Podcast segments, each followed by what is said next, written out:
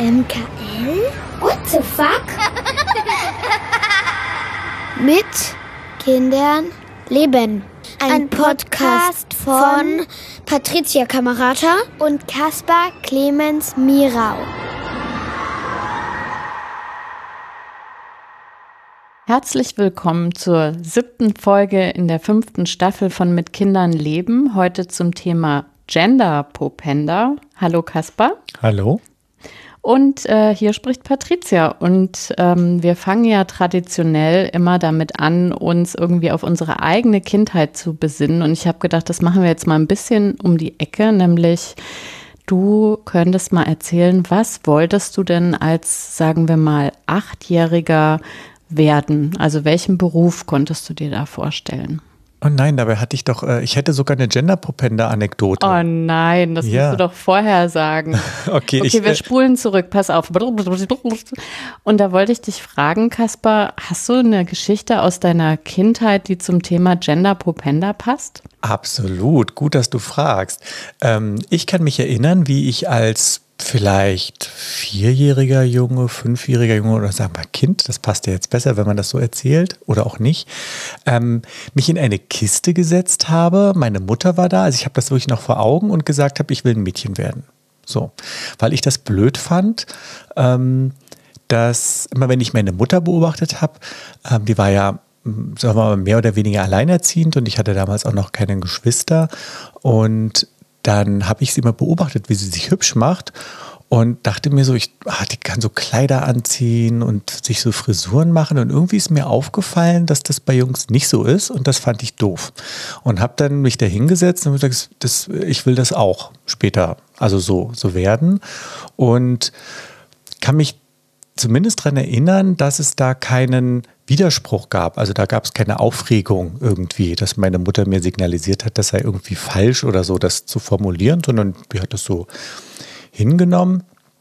Und ich habe später auch, ähm, was jetzt aus heutiger Sicht nichts Besonderes ist, aber damals war es schon ein bisschen exotischer, habe in den 90er Jahren ähm, Dutt getragen in der Schule. Also ich hatte sehr lange Haare, für meine Verhältnisse sehr lange Haare, wirklich so, weiß ich nicht, also tief den Rücken runter, habe die zum äh, Dutt gemacht und bin damit in der Schule gegangen. Also da, damals hieß das noch nicht Man-Bun und das war ja mhm. unüblich.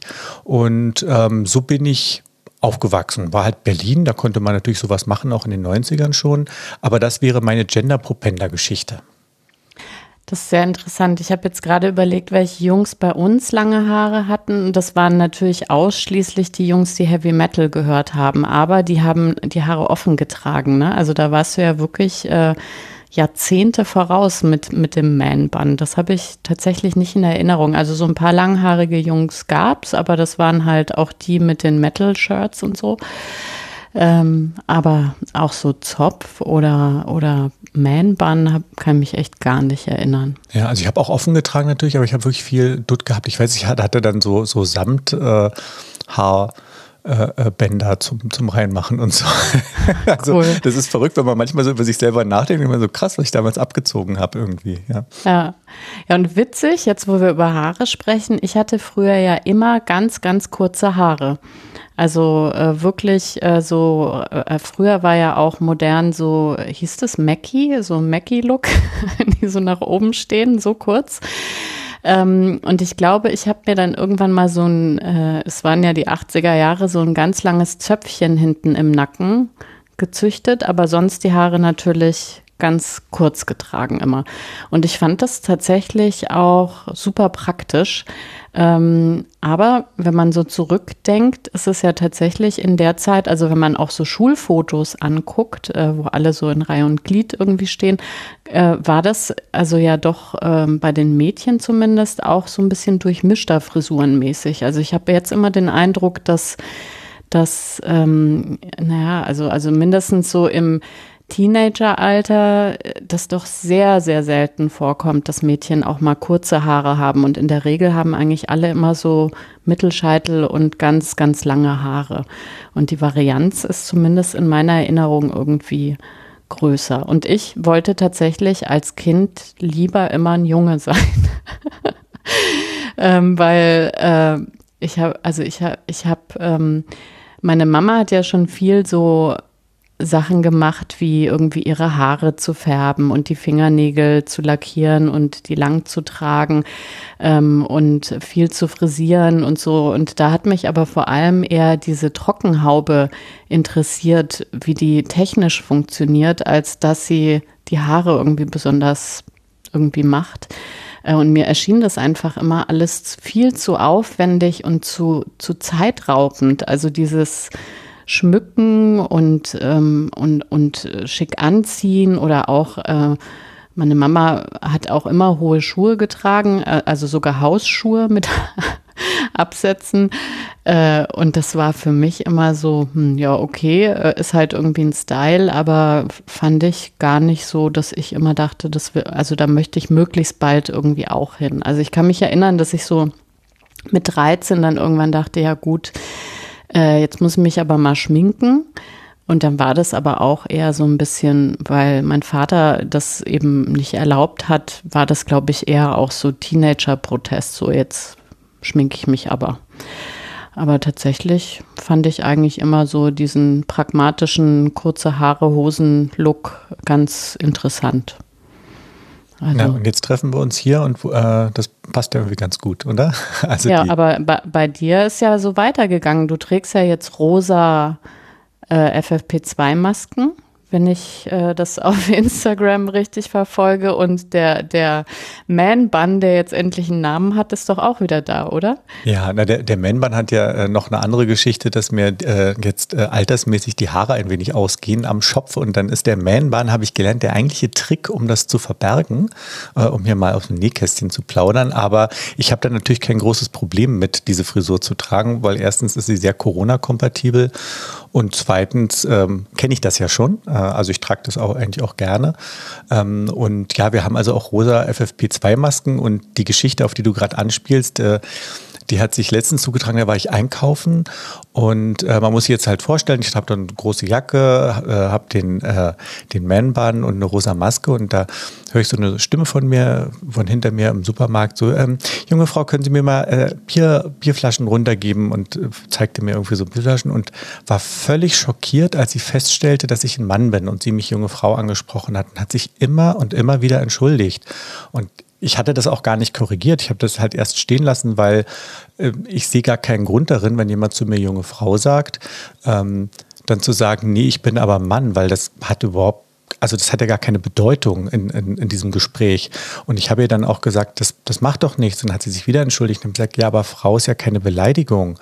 Und ähm, aber für sie war das nicht in Ordnung. Sie musste sich mal wieder entschuldigen und ich fand das irgendwie dann im Nachhinein lustig, aber es hat mich auch irgendwie nachdenklich gestimmt, ne? weil ich gemerkt habe, wie mir das völlig egal ist. Mir ist auch egal ist, ob ich eine rosa Maske trage oder nicht, weil ich brauchte halt einfach eine FFP2-Maske. Aber dass andere Menschen doch, doch sehr beschäftigt und sie sich dann sogar genötigt sehen, sich dann zu entschuldigen, wenn sie das irgendwie falsch machen. Ja, das erinnert mich an eine sehr lustige Geschichte an eines unserer Kinder, das äh, quasi, ähm, wir haben ja Mädchen und Jungs und das verleitet ja unter Geschwistern tatsächlich, weil man dann, man kriegt ja trotzdem so, ne, diese rosa, hellblau Klischeesachen irgendwie geschenkt und dann hat man in der Wohnung irgendwie die Glitzerflügel und du hast irgendwie den Technikbaukasten und so. Und das ist aber eigentlich für die Kinder schön, weil man ja das einfach in so einer geschützten Umgebung auch ausprobieren kann. Und wir hatten dann also einen der Jungs, der äh, dann immer so mit den äh, Flügeln, mit den Glitzertütü und Feen-Sachen irgendwie gespielt hat und da auch Spaß dran hatte. Und ähm, im Kindergarten aber der Druck so groß war, sich quasi rollenklischee-konform zu verhalten, dass immer wieder so ein Punkt gekommen ist, wo der sich an Blau aufladen musste. Das heißt, wenn er so exzessiv irgendwie halt mit diesem Mädchenklischee-Zeug gespielt hat, dann ähm, musste er als Ausgleich irgendwas Blaues anfassen, also eine blaue Decke oder irgendwas. Und dann war das in seinem Kopf quasi, war das dann neutralisiert, die Gefahr, dass sozusagen das Jungs, Jungssein irgendwie einen Kratzer annimmt durch solchen Mädchenkram. Und äh, das fand ich damals schon sehr schrullig, ähm, aber ich habe äh, ziemlich lange, also für mich einfach gebraucht, ich habe ja oft eine lange Leitung, ähm, zu verstehen, was dieser, dieser wirklich tiefliegende Mechanismus dahinter ist. Also warum viele Menschen, zum Beispiel sogar im Karneval, wo es ja darum geht, neue Rollen und verrückte Sachen auszuprobieren und das ja eigentlich Kindern zum Beispiel auch nochmal besonders offen stehen sollte, warum eben doch viele ein ungutes Gefühl haben, wenn ein kleiner Junge sagt, hey, ich will jetzt als rosa Ballerina oder Prinzessin gehen und in der gleichen Familie, aber dann, wenn das Mädchen sagt, ich will jetzt irgendwie Automechanikerin sein oder als, weiß ich nicht, Feuerwehrmann äh, oder Astronaut mich verkleiden, warum man dem Wunsch dann eher nachgeht. Nämlich, da, und das ist ja das wahrscheinlich, warum die Dame sich dann bei dir so mehrmals entschuldigt hat,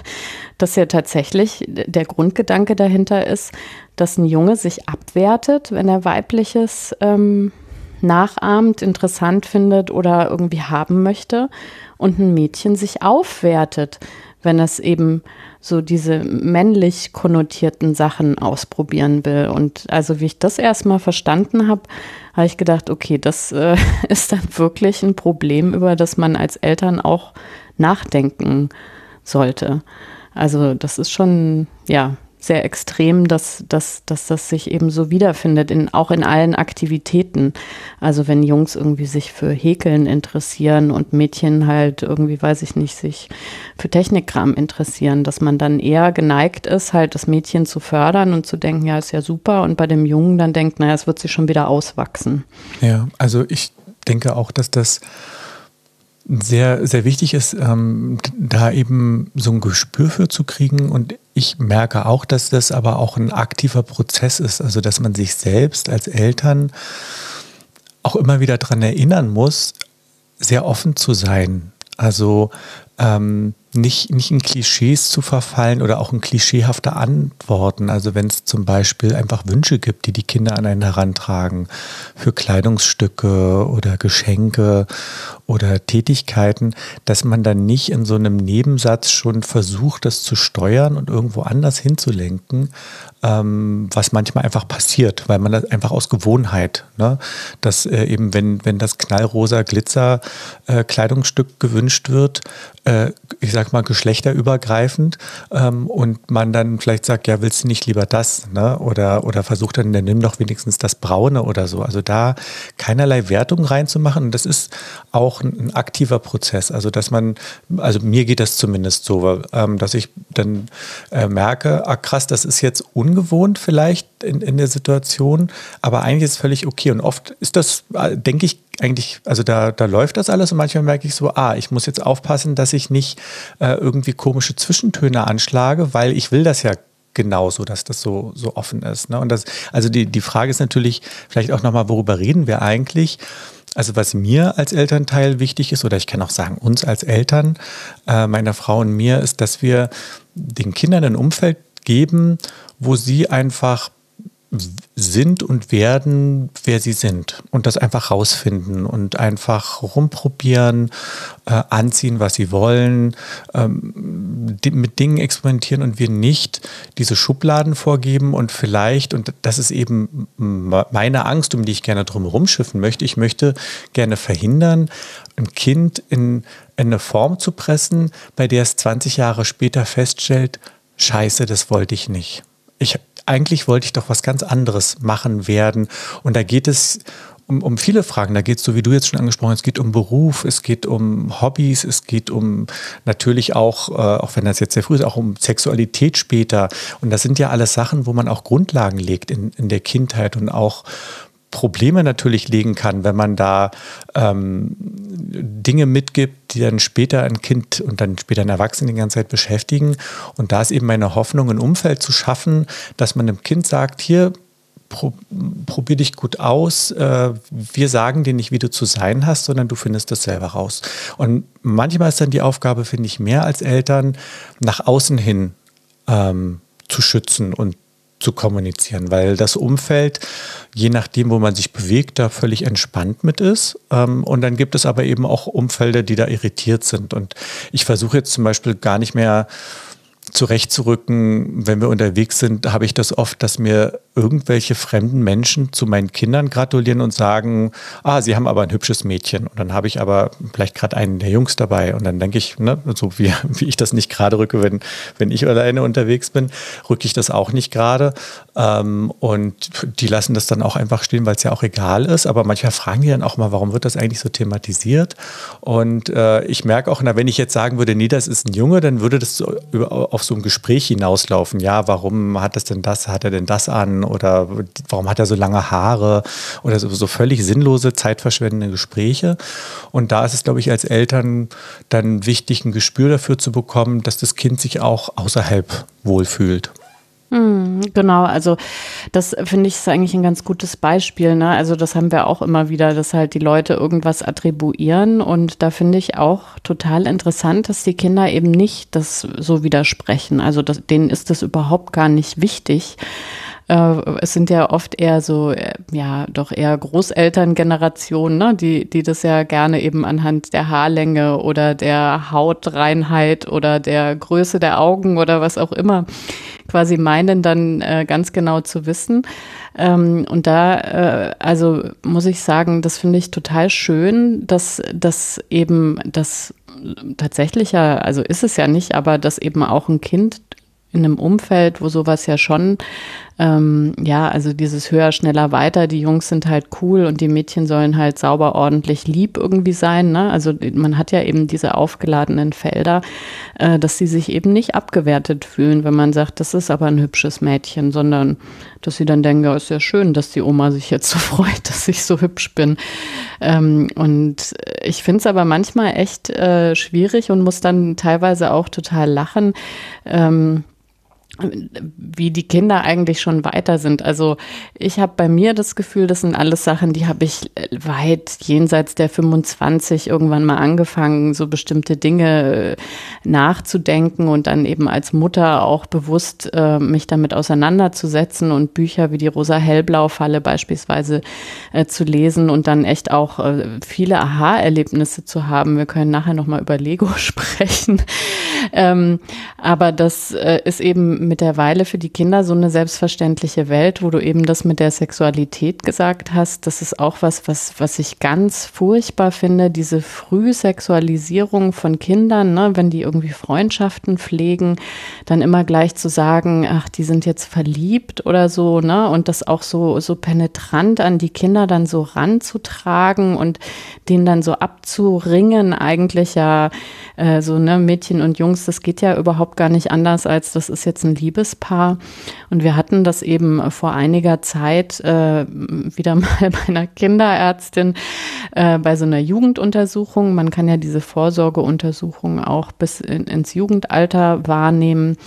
Ähm, und da war ich dann nicht dabei, aber das hat eben eines der Kinder erzählt, dass da eben auch nach sexueller, ähm, sexuellem Interesse gefragt wird, sage ich mal so, ne? Weil die so ein bisschen, ähm, gibt ja verschiedene Themen wie die äh, Gebärmutterhalsimpfung, die schon ja sehr früh irgendwie stattfinden soll, weil die ja auf jeden Fall vor dem ersten äh, Sex stattfinden soll. Ich denke, deswegen fragen die das auch und dann auch, um zu gucken, ob die Kinder aufgeklärt sind, wenn sie dann jetzt wirklich in das Alter kommen, dass sie eben äh, über Verhütungsmittel Bescheid wissen oder so. Aber die Ärztin fragt dann eben nicht, äh, ob sexuelles Interesse irgendwie schon ein Thema ist, sondern sie fragt halt die Jungs dann, ja, äh, interessierst du dich denn schon für Mädchen und äh, Sex mit Mädchen und die Mädchen halt umgekehrt.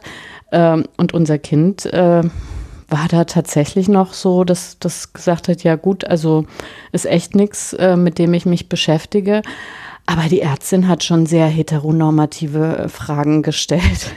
Und da musste ich wirklich so lachen, weil ich dachte, ja gut, also das Wort heteronormativ, das kenne ich, glaube ich, auch erst seit drei, vier Jahren. Ähm, und eigentlich ja toll, dass Kinder das jetzt so, so wahrnehmen und denken, ja gut, wenn die Ärztin das unbedingt wissen will, warum stellt sie halt nicht neutrale Fragen nach dem Interesse an Sexualität, ohne eigentlich auch schon so eine Richtung vorzugeben. Und das äh, fand ich halt, äh, also auf jeden Fall eine ganz lustige Geschichte. Ich denke gerade noch drüber nach, äh, was du gesagt hast mit dem ähm, verschiedenen, dass, dass äh, Jungs, ich nenne es jetzt mal explizit so Mädchenkleidung anziehen, also mädchenkonnotierte Kleidung und andersrum. Und dass es ja wirklich so ist, dass ähm, wenn Mädchen, äh, sagen wir mal, maskulin äh, konnotierte Kleidung anziehen, dass es irgendwie okay bis vielleicht ein bisschen schräg. Aber andersrum ist das Tatsache, stößt das schon sehr stark auf Ablehnung und da macht sich so was ganz Merkwürdiges, zeigt sich da, dass ähm, äh, Jungs da drunter leiden, dass eigentlich Mädchen das abgewertete Geschlecht sind, oder? Also das so, äh, ähm, äh, weil ich will jetzt gar nicht sagen, äh, die armen Jungs, weil äh, ne, da, darum geht es nicht, sondern dass ähm, das Verrückte da ist, dass eben, so wie du sagst, dass, dass wenn Jungs sich wie Mädchen äh, ankleiden, wird das irgendwie erzeugt das so, so, eine Aufregung, oder? Also hm, naja, klar, also weil ja dieses, also dahinter quasi als Extrem steht ja dieses toxische Männlichkeitsbild, ne? Dieses, du darfst nicht weich sein und dich nicht für Kümmersachen interessieren und das wertet dich irgendwie alles ab. Und das nimmt ja den Kindern ganz, ganz viele Facetten im, im Leben. Und das ist ja super traurig eigentlich. Äh, und ich glaube, das ist auch, was viele eben nicht verstehen, dass jetzt nicht generell irgendwie rosa oder hellblau ein Problem sind, sondern das Problem ist sozusagen diese, die, dass man nur zwei Dimensionen, also zwei äh, Lebenswelten irgendwie schafft, statt eben diese ganze Palette. Und das ist eben finde ich schon traurig halt für Jungs, dass es für, für Jungs wirklich so schwierig ist, ähm, diese, diese, ja, alles, was so ein, so ein Fürsorgeaspekt dann auch hat, äh, oder ja, äh, also dass das so negativ oder also es ist nicht negativ konnotiert, aber halt niedriger, ne? Also es hat niedrigeres Ansehen. Also du äh, ein, ein Junge, der irgendwie so ein Rowdy ist äh, oder so, da sagt man, ach, haha, irgendwie die Jungs, aber wenn dann einer schnell irgendwie weint oder irgendwie mit, äh, weiß ich nicht, elf äh, sich noch fürs Puppenspielen interessiert, äh, dann sagt man so, Gott, äh, was ist denn mit dem los? Und das ist halt das, das Absurde, weil das ja alles Sachen sind, die im, im Erwachsenenleben ähm, ja, also zumindest die wir ja gerne anders wollen, weil wir ja eben gleichberechtigt wollen, äh, leben wollen, weil wir vielfältig leben wollen. Äh, und diese Vielfalt nimmt man den Kindern halt weg. Und ähm, ja, vor allem äh, tatsächlich, wie du sagst, den Jungs, weil das eben dieses ähm, Ach, naja, also bestenfalls neutrale, aber eher so ein bisschen in diesem Spektrum dann negative ist fürs Jungssein. Mir, mir fällt noch ein Erlebnis ein, als ich ungefähr 18, 19, 20 war, also so, so späte Jugend, Anfang Erwachsensein. Ähm, da kann ich mich erinnern, dass mir ein, als ich zu Besuch war, ein sehr nahestehender Verwandter gesagt hat, Kaspar, ist dir eigentlich klar, dass du so, so unmännlich weich bist? Das, also, das ah, da, das bringt doch nichts, da, da findest du nie eine richtige Frau und so. Und das hat mich natürlich zutiefst erschüttert, dieses Gespräch. Ja, also, ähm, aber nicht wegen des Inhaltes. Also es hat mich nicht äh, erschüttert wegen, weil ich dachte einfach, wie blöd ist das denn? Ähm, aber diese Ablehnung, die daraus kam, das war krass. Ja, und ich war aber schon alt genug, äh, dass ich da dann auch mit so einer gewissen Distanz das Ganze irgendwie sehen konnte. Vielleicht nicht so stark wie heute, das hat mich schon beschäftigt. Aber vielleicht ist das auch eins dieser Erlebnisse, an denen ich mir dann oder nach denen ich mir dann eben vorgenommen habe, auch nicht aus Versehen so, so solche Gespräche mit den Kindern zu führen. Ne? Also nicht dieses Unbehagen der Geschlechter den Kindern hm. äh, zu überhelfen. Hm. Naja, also wobei ich habe jetzt auch gerade gedacht, ich hatte das schon sehr bei den Mädchen sozusagen, die halt sehr, sehr schlimme rosa Prinzessinnen äh, Hello Kitty Glitzerphasen hatten. Ähm, also wo ich dachte, hm, geht, also wird das jemals ein Ende haben und wo genau führt das hin? Ähm, und das war wahrscheinlich einfach tatsächlich auch so eine, so eine Gegenbewegung aus meinem Bemühen, irgendwie bloß nix äh, hellblau-rosafarbene Dichotomie irgendwie im Alltag zu haben, dass es das dann genau sein musste. Also ähm, der Kindergarten hatte eben die ganze Palette aller Sachen und da war dann auch das allerbeliebteste waren so Cinderella-Schuhe, also für Kindergartenkinder äh, aus, aus so hellblauen, durchsichtigen Plastik mit Absätzen. Die mussten dann die ganze Zeit getragen werden und halt, wie gesagt, die ganze Zeit, also halt in, in, in der Kindergartenphase rosa und ähm, Zöpfchen und lieblich sein und äh, naja, also ähm, äh, fand ich dann irgendwie lustig, wie das dann in mir irgendwie so dann wiederum Ängste wachgerufen hat, dass ich dachte, oh Gott, was habe ich denn jetzt falsch gemacht, wenn dann ausgerechnet eben alles, was ich nicht will, so eine große Rolle spielt. Äh, und das hat sich dann aber einfach verwachsen. Also wie, wie soll es anders sein? Das hat einfach, äh, es ist in den Hintergrund getreten und dann sind eben andere Sachen äh, interessant geworden und äh, war letztendlich sehr albern von mir. Aber, aber die große ja, Aufgabe, halt. die große Aufgabe ist aber auch, auch das zuzulassen, oder? Also dann zu denken, naja, wenn, wenn das halt der Wunsch dann nachher ist, dann, dann ist halt auch das so. Ja, ja, eben. Also da, da geht es ja darum, mich selber zu hinterfragen, was wäre denn jetzt so schlimm daran, ja, wenn es das Kind dann am Ende eben äh, äh, glücklich macht. Ähm, daher, also weiß ich nicht, da bin ich jetzt, glaube ich, auf dem Stand, dass ich denke, naja, also ich, ich würde meinen Kindern gerne wünschen, dass sie alles Mögliche ausprobieren ähm, bevor sie sich eben so exzessiv auf, auf einen Aspekt äh, sozusagen äh, einschießen. Ähm, aber letztendlich äh, ist es ja nur, dass ich was bei mir überdenken muss, weil was wäre denn, wenn das Kind sich irgendwie exzessiv für mathematische Formeln interessiert hätte oder so? Also hätte ich da die gleiche Sorge, wie wenn das irgendwie alle, alle Fillies äh, und ich weiß nicht gar nicht mehr, wie diese Pferdchen hießen, die äh, Pegasusse und äh, ich glaube, es gab auch noch Pferde mit Meerjungfrauenschwänzen. Da gibt's ja sehr absurde Dinge, aber die, die konnten halt alle namentlich äh, benannt werden und zugeordnet werden. Die haben ja dann auch so Königshäuser. Ähm, und ja, wie absurd ist es von mir, mir da Sorgen zu machen und wäre das eben ein anderes Thema gewesen, da dann eher zu denken, oh, da züchte ich wohl einen Genie ran. Also total doof. Ja, und apropos Genie, ähm, was mir auch aufgefallen ist, und das ist ja auch bekannt, ähm, dass natürlich man auch ein Auge drauf haben sollte, wie die Kinder in der Schule behandelt werden. Ne? Also äh, von den, äh, ich meine jetzt von den äh, Lehrerinnen und, und Lehrern, weil da gibt es ja auch immer wieder diesen Gender Bias, äh, was jetzt Mädchen und was Jungen besonders gut können.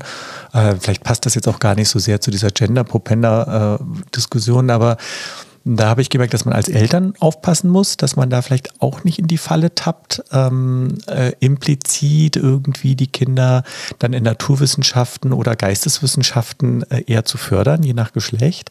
Und auch ähm, in der Kommunikation mit der Schule darauf zu achten, dass da der Schule das nicht passiert. Ja, ähm, weil man kann ja oft Dinge zweifach, man kann die besonders wohlwollend oder eben auch nicht auslegen. Und ich weiß noch, also wir haben ja schon diverse Schulen durch, durch Umzüge und Fehlgriffe.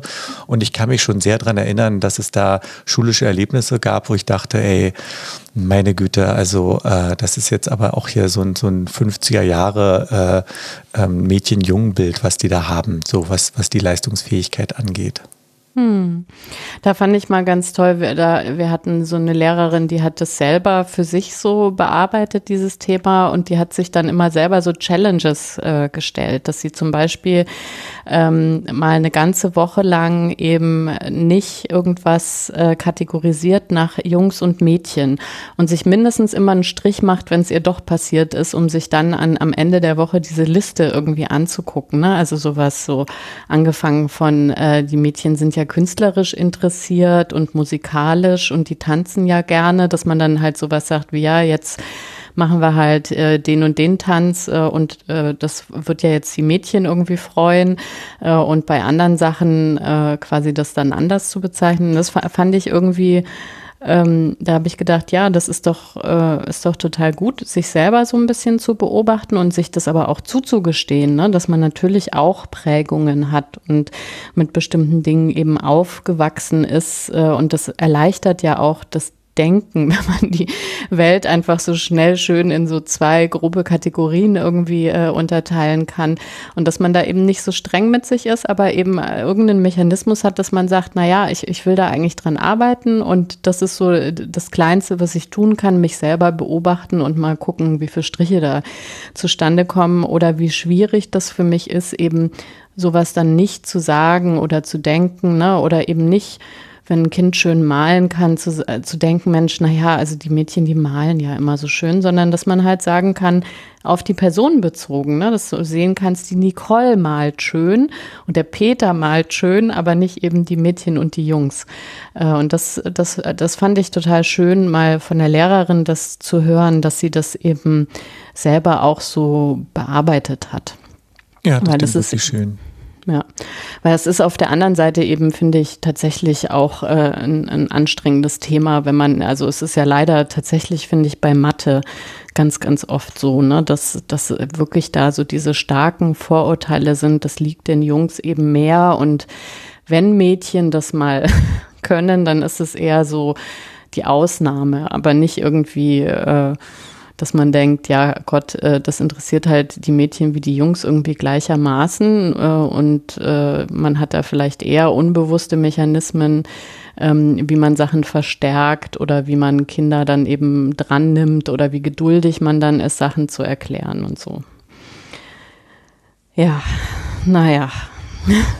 Jetzt habe ich irgendwie eben noch einen Gedanken gehabt, äh, aber ich glaube, da haben wir auch schon mal drüber gesprochen, dass äh, dieses Thema Gender ja tatsächlich so weit geht, dass wenn man äh, durchschnittlich guckt, äh, dass die, dass auch Jungs und Mädchen unterschiedlich äh, viel Taschengeld bekommen. Aber ich glaube, das hatten wir tatsächlich in der Taschengeldfolge schon. Ne?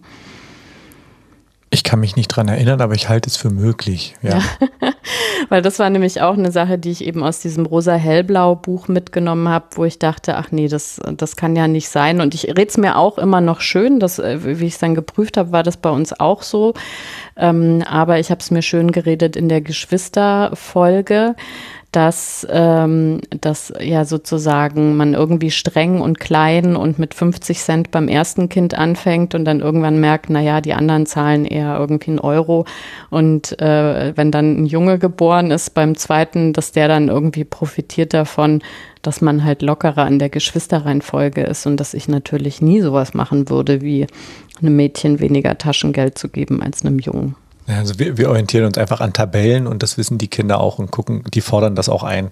Die sagen, ja, da in der Tabelle steht, aber ich hatte jetzt Geburtstag äh, hier, da, ich rücke nach oben. Äh, das hilft uns zumindest. Also ich glaube, in, in, in die Falle tappen wir hoffentlich nicht, aber einfach nur, weil wir zu faul waren, uns selber ein System auszudenken. Und die haben diese Tabellen selber recherchiert oder? Wir, wir äh, haben denen das irgendwann mal erzählt und die äh, sowas merken die sich und dann gucken die das selber nach, ja. Super. Ja, und eben wollte ich noch äh, sagen, eben damit jetzt alle Themen schön abgearbeitet sind zum Thema Lego, äh, weil äh, da ich habe auch nie dieses äh, oder ja, also warum Leute so über die Fortentwicklung von Lego geflucht haben, äh, das nie so richtig verstanden. Also quasi dieses normale Lego, äh, das neutrale Lego, was wir aus der Kindheit kennen und dann eben das gegenderte Lego was äh, jetzt eben zum Teil auch äh, verkauft wird.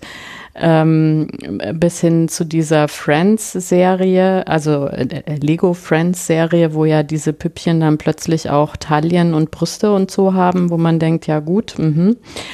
Ähm, aber tatsächlich fand ich da krass, äh, wenn man solche Sets einfach durchzählt, also die, die Steine, mit denen man was bauen kann, mit denen man kreativ sein kann, dass es eben in diesen Mädchensets viel, viel weniger Bausteine sind und ganz viel so Accessoires irgendwie, ähm, die halt alle in diese Klischee-Schublade irgendwie greifen. Und dass das halt letztendlich der Grund ist, wa warum das keine begrüßenswerte Entwicklung ist, weil einfach die Kreativität und die Vielfältigkeit, welche Welten man mit diesen Steinen also machen kann, natürlich extrem eingeschränkt sind, wenn du halb so viele Steine fürs gleiche Geld irgendwie hast und ansonsten nur so ein Tant, der eben im Staubsauger äh, dann noch eher verschwindet, weil der kleine Handspiegel, der Talit installierten Lego Friends Figur eben noch schwieriger ist, als halt irgendwie die Bauteile alle beisammen zu halten. Aber äh, ich finde schon immer interessant, wirklich, wenn man so die Details anguckt, wo man, wo man dann solche ja, Ungleichgewichte findet und was, was dann in, in, der, in der Botschaft damit halt verbunden ist. Also nicht zu sagen, ich baue Flugzeuge und Gebäude und weiß ich nicht was, sondern äh, ich habe dann halt ein Haus und dann ist da dieses Püppchen drin und dann kann ich dem Püppchen die Haare kämmen und das kann sich Gedanken übers Aussehen machen, aber sehr viel mehr ist da so fantasiemäßig nicht drin vom Grundset. Ja, also es geht mir auch so, ähm, mir, mir tut die, die Lego Friends Serie tut mir auch ein bisschen weh schon, aber wenn die Kinder sich das wünschen, dann, dann wünschen die sich das. Ähm, ich muss zu Lego noch, noch ein politisches Statement machen. Ähm, der, der Fachbegriff, wie ich gelernt habe, heißt Klemmbaustein äh, für, für, für Lego-Steine ähm, und die haben, wenn ich das richtig verstanden habe, das ist jetzt Halbwissen, aber ich glaube, es ist okay, um es zu sagen, die haben irgendwann ihr Patent verloren auf die, auf die Original-Bausteingröße und deswegen gibt es mittlerweile diverse diverse Anbieter, die auch Klemmbausteinsets anbieten und die sind ziemlich cool. Also da gibt es wirklich tolle Sachen. Ähm, da muss man einfach nach Klemmbausteinen suchen. Ähm, gibt es eigene Shops für, aber auch auf großen äh, normalen Online-Shops, wo man sonst auch mal einkauft. Große Häuser. Das Einzige, was die nicht dürfen, sind, äh, glaube ich, die Figuren sind, glaube ich, noch geschützt. Deswegen haben die nicht diese Lego-Figuren. Ähm, und da kann man sich vielleicht auch mal äh, umschauen, um vielleicht noch ganz alternative Ideen zu bekommen, was man so für kompatible Klemmbausteine äh, sich anschaut schafft. Ich habe einen Vorschlag. Ähm, wir, wir notieren das Thema und machen aus Viertel- und Halbwissen richtig, äh, richtig Wissen, also bei den Sachen, wo wir uns unsicher sind, und machen mal nochmal eine Folge zu, zum Thema Klemmbausteine in naher Zukunft. Sehr schön. Na gut, also wir sind Klemmbaustein begeistert, aber eigentlich haben wir heute ein bisschen drüber sprechen wollen, wie das mit diesem Gender Propenda ist.